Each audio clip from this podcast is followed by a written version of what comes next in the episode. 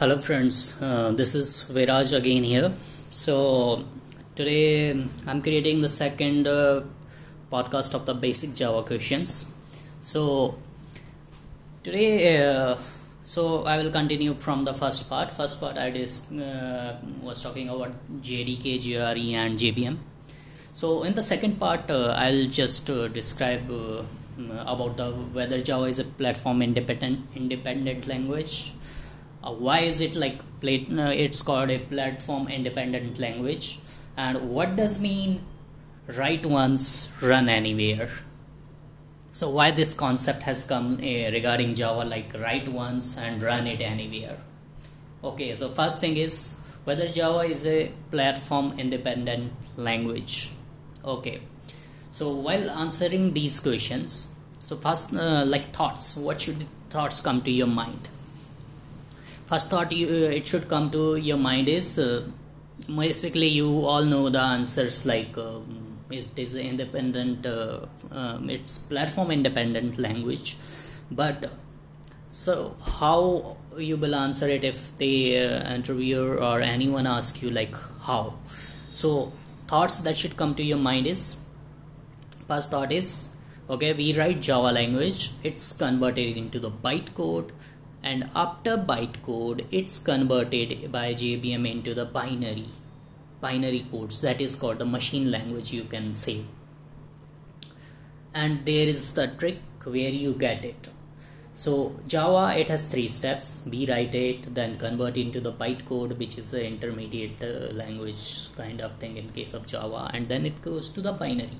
In other languages like c and c++ what happens there is no bytecode in between. Whatever you write uh, in your language it is directly converted to the binary language. So binary language that is called the machine language. So what happens uh, along the different platforms like in windows linux and uh, mac you have different uh, system of like uh, different ways of converting into the binary language. Like it's not same in all the platforms. So whatever you uh, if you give a binary like uh, first of all you can't uh, give a binary. So maybe like uh, if uh, you can't run like uh, these compiled code of the c into the other platforms because the systems behave differently like they can't understand what is understood by windows mac can't understand that. So that is the second thought uh, you can come to your mind. And third uh, thought uh, that should be come to your mind is security. So if uh, suppose uh, i can give my code to anyone to run it into the another platform if somebody wants it if a client asks you to okay give me a demo. So you can't give your source code because he will either copy modify it there is security concerns. But in case of java you can give a bytecode so that he will just run it uh, his JVM because we have different JVMs for different uh, platforms. So those JVM can con- uh, read that bytecode and then convert it into the machine language and process it. So that is the benefit with the java like you can just give them bytecode uh, okay so if you have to give demo or something so it's fine for uh, to go so if you understand these things so i think it will be clear to you now. Like uh, why java is a platform uh, independent uh, because we can uh, compile our code and we can give the jars or the class files to any uh, anybody. Maybe some level of security is needed for that so that they will be not able to uh, decode it back to the language.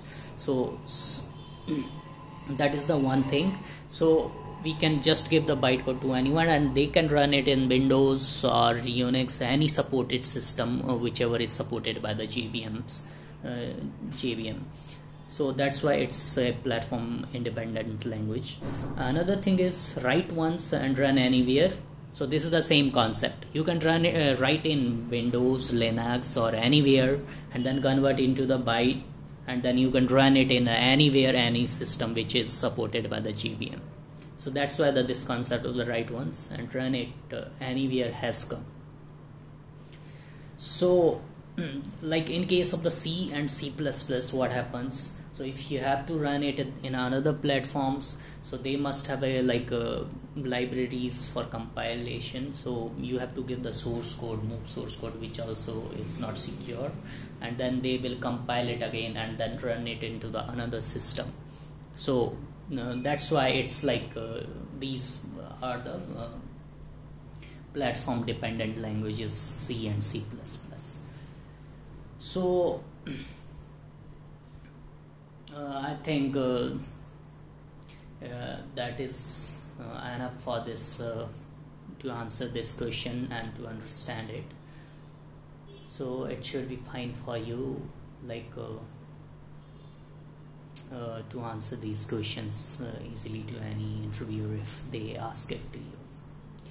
So i think it's fine because at the end i would just like to add because java bytecode can run on any supported platform in same way because uh, they uh, have uh, JVMs in uh, for different platforms.